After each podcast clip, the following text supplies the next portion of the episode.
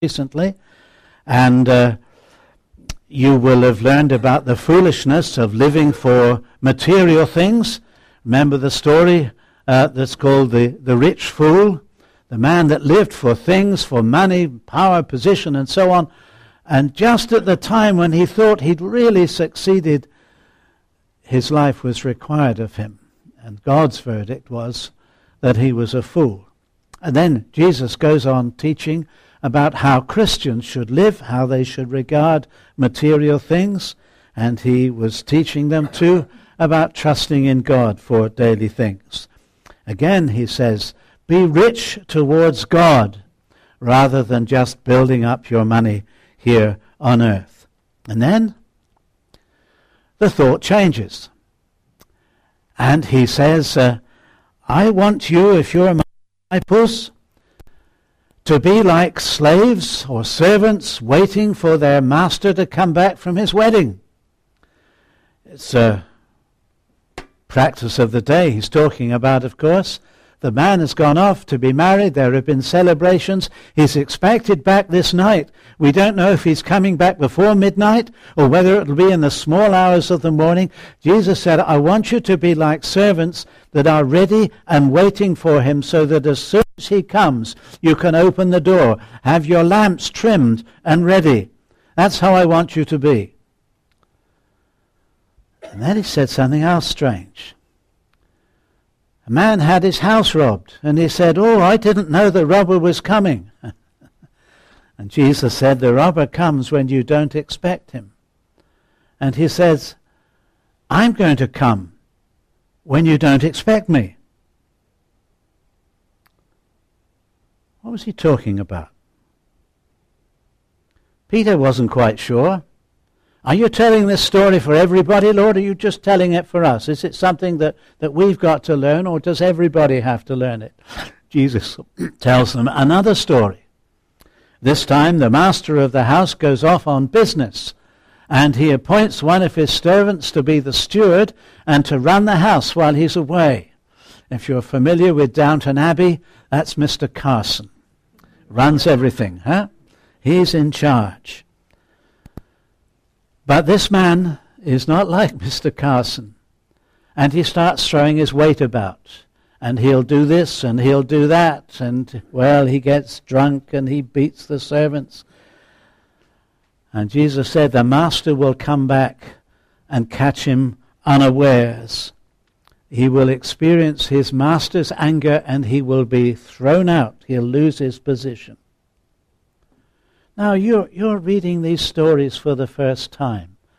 And you might say to yourself, well, he's, he's probably talking a bit like the rich fool, that, that, that the end is going to come. God's going to say, your life is required of you now.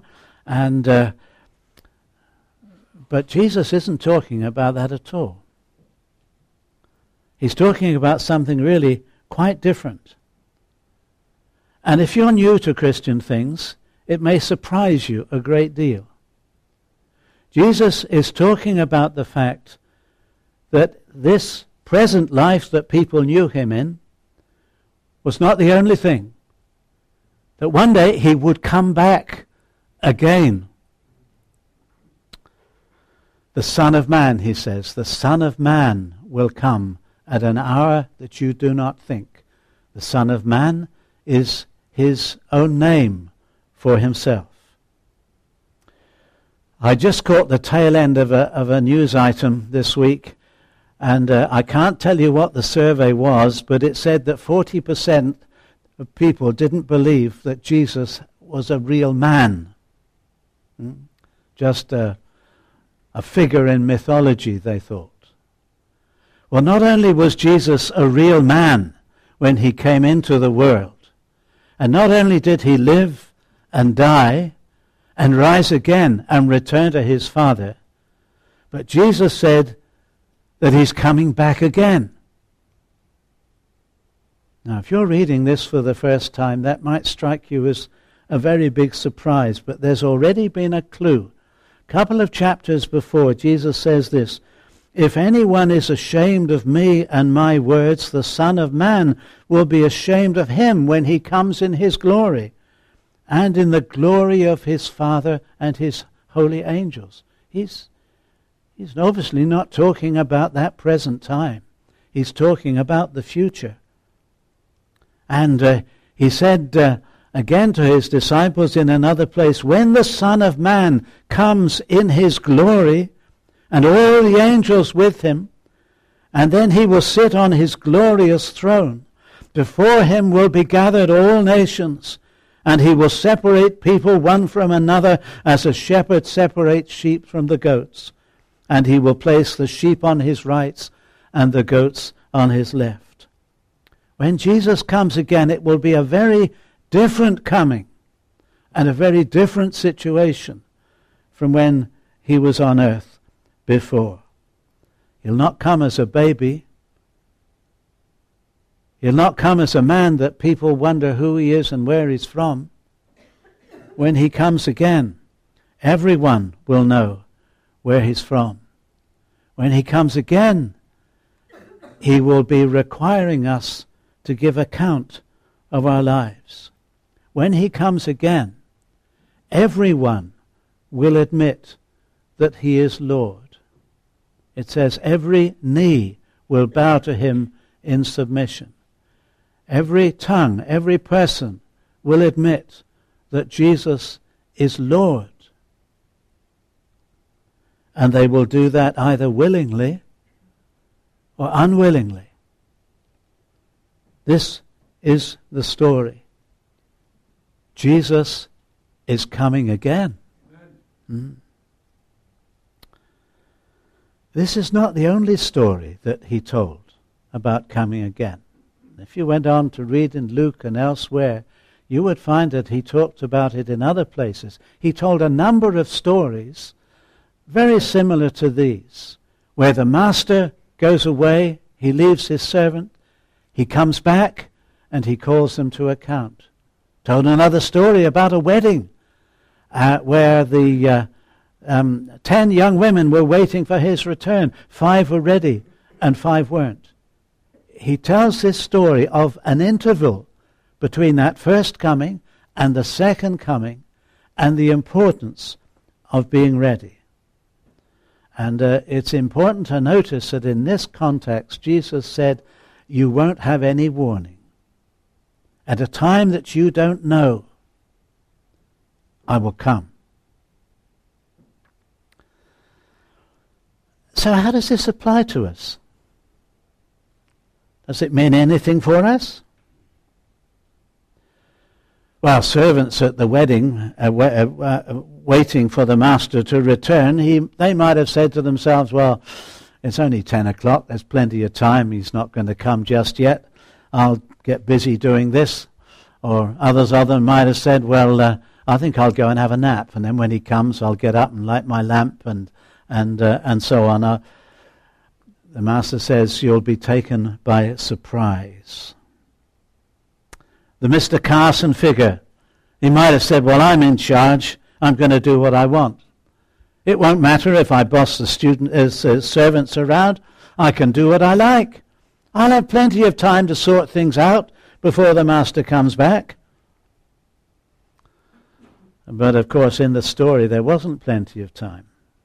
Maybe he got so used to his way of living that he couldn't be bothered anyway. You know, there are some people uh, that when they begin to think about Christian things, they say, well, uh, I'll not bother now. When I get old, I'll have time to think about this and I'll do it. And the tragedy is very often they can't be bothered then. They're not interested. Hmm? The story has a particular warning for leaders. This uh, steward, given great responsibility. If you know the story of the church, you know that there have been leaders that have behaved exactly like this man. And they have lorded it over God's people. And they have lived for themselves and their own profit. That steward was, steward was thrown out as unfaithful because he never had been a real servant. He was thrown out, Jesus says, with the unbelievers. there's a warning there for leaders, but there is a warning there for us all. Anyone can claim to be a servant of the Master. We can keep company with the Master's servants, but by our life show that we don't belong, actually, amongst the servants at all. People like that will one day be surprised and ashamed. His coming will affect everybody. The faithful servants who are waiting for him, expecting him. The bad servants, although they claim to be servants, actually show that they're not. And those that don't even think about him or his service. And the story shows that it can be a time of celebration. Think of the celebration of those servants waiting for their master to come back from his wedding. It says, if the master finds them ready for him, he'll tell them to sit down and he'll serve them. That's over and above what could be expected. It can be a time of celebration. But it can also be a time of giving account and a time of judgment. Judgment which will be scrupulously fair. For Jesus said, Those who know God's way and fail to do it will find judgment more severe than those who didn't know and failed to serve as they should. So it's a serious business, isn't it? This waiting for Jesus is a serious business. How should we live? One well known preacher prayed like this Dear Lord, may I take you with me today in my heart? Do nothing that would grieve you. Say nothing that I should be ashamed to say in your physical presence. Think nothing that is unworthy. And go nowhere where I should be ashamed to be found by you. That's a helpful prayer, isn't it? we had that attitude every day, it would go a long way to keep us from falling and dishonoring the Lord. But I think there's more. Being ready is more than the sum of the things that we don't do. A generation ago, especially, the great emphasis uh, for Christians was really was the things that you didn't do. Mm-hmm. You, you, came to church and that sort of thing, but you didn't go here, you didn't go there, you didn't, and, and that was a big emphasis. But being ready for the master, being occupied as his servant, is a lot more than the sum of the things that we don't do.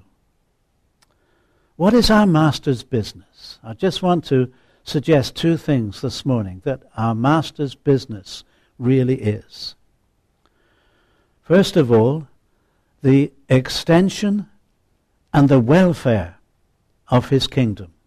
We've touched on this already this morning. Spreading the good news of his grace, mercy, and love to undeserving people. That's our Master's business. This was his command to his disciples. And as we've heard several times already this morning, we're all involved in this in one way or another.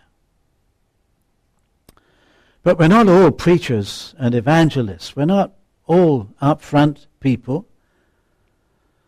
And uh, although we've been talking about the importance of one to one, some of us don't feel that we're all good, all that good at one to one either.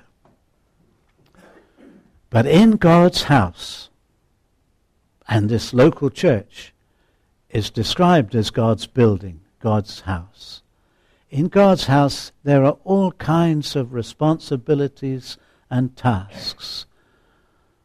And uh, there are some who are leaders, some who manage the affairs of the house, including a caring pastoral role.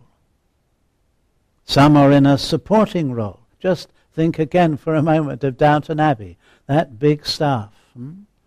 Yet even the most lowly little kitchen maid has a part to play in the whole house.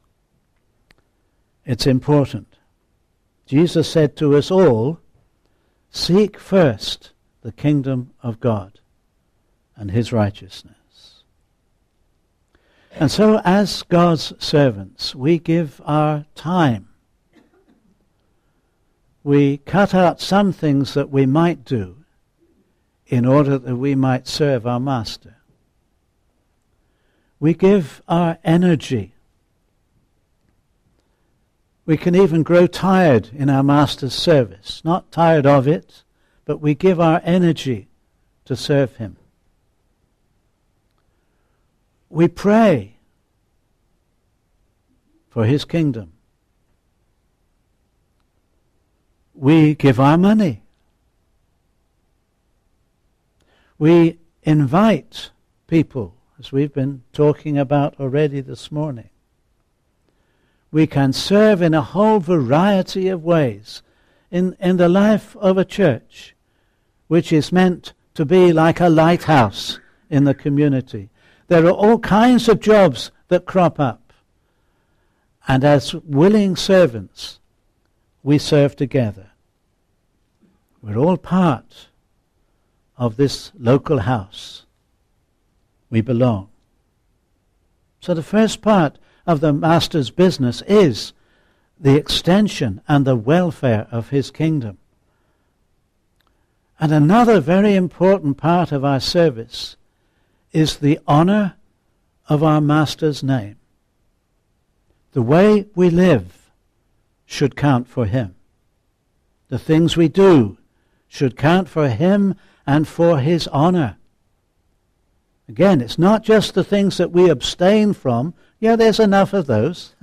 and there are parts of the New Testament that talk about the things that we should avoid. But there are things that we should be doing, positive things, not just within the family, but positive things outside. What did Jesus say? Let your light so shine before people that they will see your good works or your good deeds and pat you on the back, glorify your Father who is in heaven. Just a bit after that, he said, Be perfect as your Father in heaven is perfect. And sometimes we think of, we can think of a lot of things that we shouldn't do in order to be perfect. But Jesus was talking about positive things that should be done. He wasn't saying, don't just love those that love you. He was saying, love your enemies. He was saying, you be outgoing. Be outgoing. And Jesus wants us to be active for Him. The Apostle Paul said, We are his workman, as, uh, workmanship. As Christians, God has brought us to himself and he's been working in our lives. He's made us Christians, put his spirit within us. We are his workmanship, created in Christ Jesus for good works, which God prepared beforehand that we should walk in them. Are we his servants? He has things that he wants us to do for him. Paul wrote to Titus. He, t- he wrote about waiting for our blessed hope, the appearing of the glory of our great God and Saviour Jesus Christ, who gave himself for us to redeem us from all lawlessness. He's coming again. It's the same as our story. He said that, that's what we're looking for. That's what we're waiting for.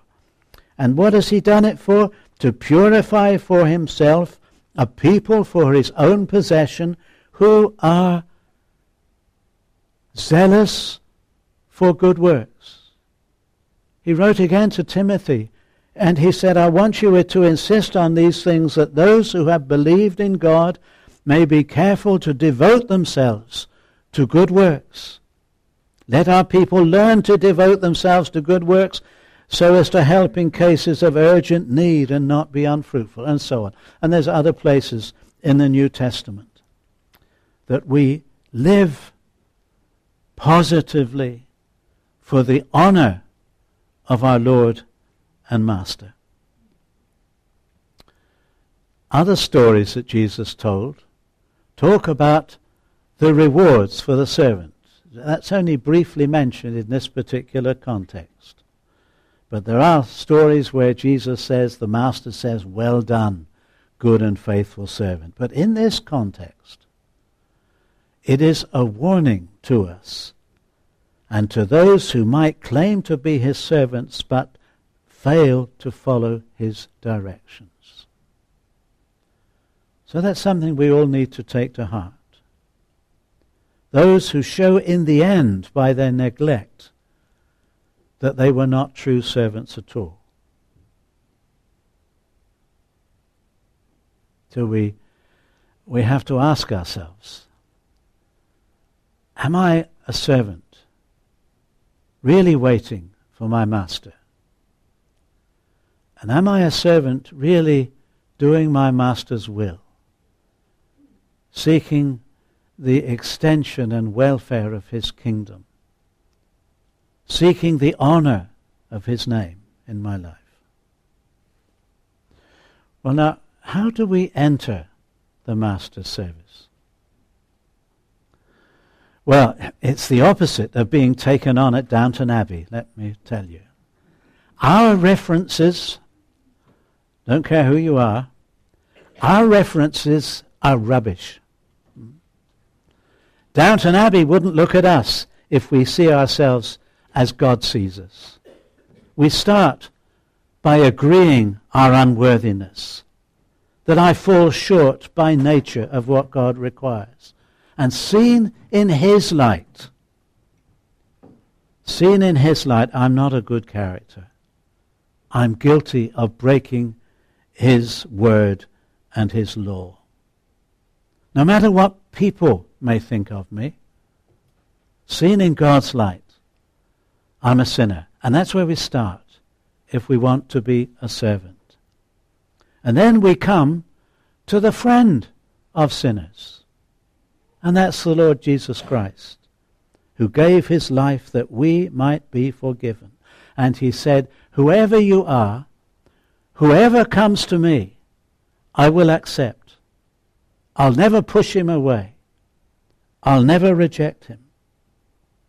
And so as we come to Him and we ask forgiveness and we ask to be accepted, He makes us His servant, not because we deserve it, but in His mercy and grace.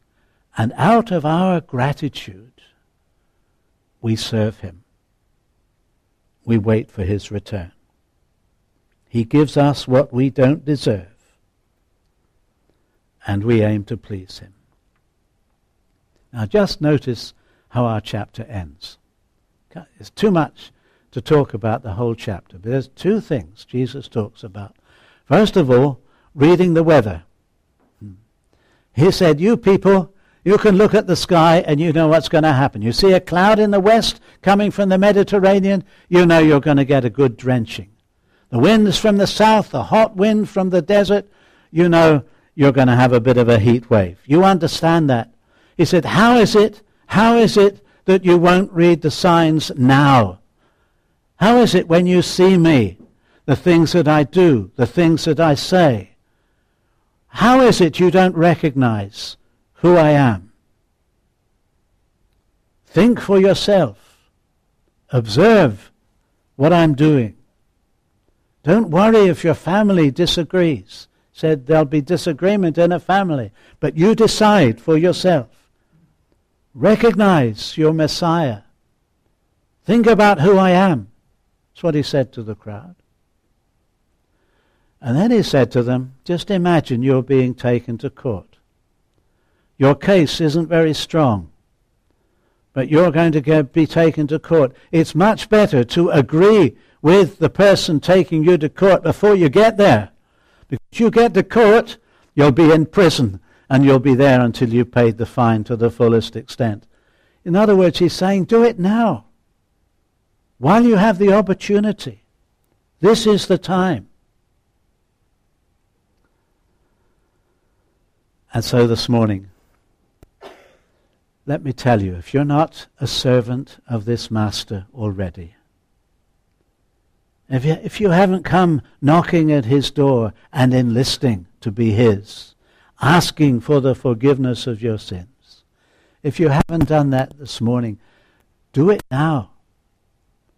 Think about who Jesus is, the things that he said, the things that he did. Think about his resurrection and his glory and his return. Do it now, while there's time. And then live as someone waiting for his return and doing his will.